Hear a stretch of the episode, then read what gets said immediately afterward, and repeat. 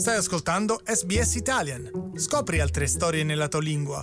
Visita sbs.com.au barra Italian. State ascoltando il programma in italiano di SBS in diretta o in podcast con voi oggi Massimiliano Google e Emanuela Rispoli. Iniziamo il nostro programma di oggi dalla New South Wales dove la polizia ha trovato due corpi, una tenuta di campagna che si ritengono essere quelli di Jesse Baird e Luke Davis.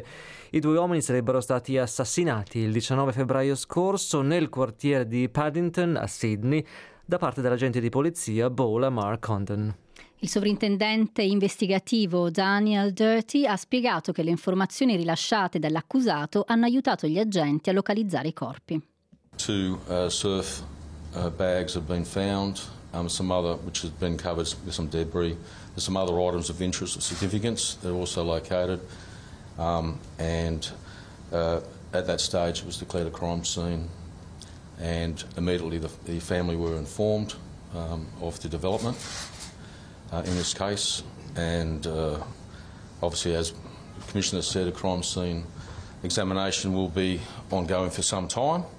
Gli investigatori forensi stanno esaminando la scena del crimine dove due corpi sono stati trovati all'interno di due borse da surf in una tenuta a Bangonia vicino a Goulburn a due ore a sud di Sydney. Il sovrintendente Danny Doherty ha aggiunto che le indagini continuano e la polizia sosterrà in tribunale che Bowlamar Condon ha agito da solo. What we will allege is that uh, this 28 year old man acted alone and he is the sole person responsible for the murders of Luke and Jesse. He's the sole person responsible for uh, placing the bodies of Luke and Jesse at this current location, and that's what we'll allege.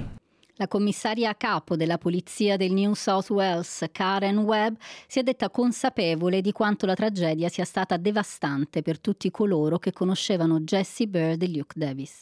So my message to the community is to pass on our condolences and know that the investigators behind me and we as an organisation are doing everything to make sure that the best case is put forward before the court and we let the court process play out and after that we begin the healing process in that community. I think that's taking, locating Jesse and Luke today is allow will allow the families and everyone else to take the next step. Questa è la commissaria capo di polizia del New South Wales, Karen Webb, che in conferenza stampa ha anche annunciato un riesame sulla gestione all'interno delle forze di polizia dell'uso dell'armi da fuoco. Secondo l'ipotesi attuale, Bola Mark Condon avrebbe compiuto il doppio omicidio utilizzando un'arma della polizia ritirata in un giorno in cui la gente non era di turno.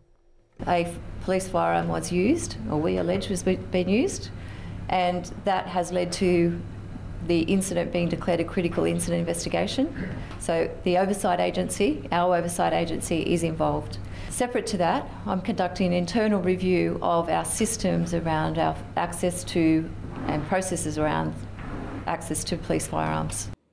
Webb aveva ieri espresso la sua delusione dopo che il comitato di gestione del Mardi Gras aveva chiesto alla polizia di non partecipare alla sfilata di sabato prossimo, uno degli eventi più celebri in Australia e nel mondo. Il board del Mardi Gras aveva spiegato che la richiesta era legata al desiderio alla base dell'evento stesso di creare uno spazio per protestare, celebrare, sostenere l'uguaglianza e di onorare e piangere le vittime. Il primo ministro Anthony Albanese ha riconosciuto in un'intervista a ABC Radio Melbourne che questo è un momento di lutto per la comunità LGBTIQ. It's been very good that uh, the police have marched. It's come a long way, but I understand that uh, the queer community in, in Sydney in particular uh, are grieving what is a, an enormous tragedy Ci sono stati commenti favorevoli da parte dei sostenitori della comunità LGBTIQ sulla decisione del Mardi Gras di ritirare l'invito alla polizia del New South Wales. Charlie Murphy del gruppo Pride Protest afferma che le scuse offerte dalla commissaria di polizia del New South Wales per la gestione dei crimini d'odio LGBTIQ tra il 1970 e il 2010 sembrano vuote e occorre fare molto di più. After years of campaigning, the New South Wales Police have now been disinvited from participating in the Mardi Gras parade. But the fight for safety and justice in our community does not end here.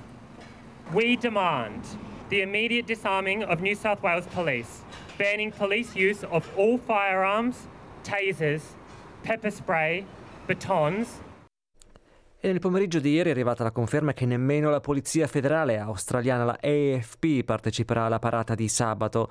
In un comunicato la AFP spiega che questa decisione non è stata presa alla leggera, ma prosegue, riconosciamo i sentimenti di alcuni nella comunità riguardo all'uniforme blu. Abbiamo informato gli organizzatori dell'evento della decisione.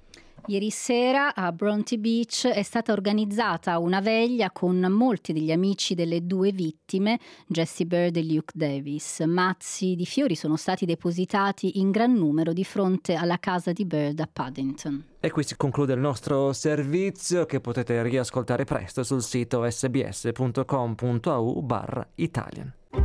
Ascolta altre storie in italiano. Visita sbs.com.au barra Italian.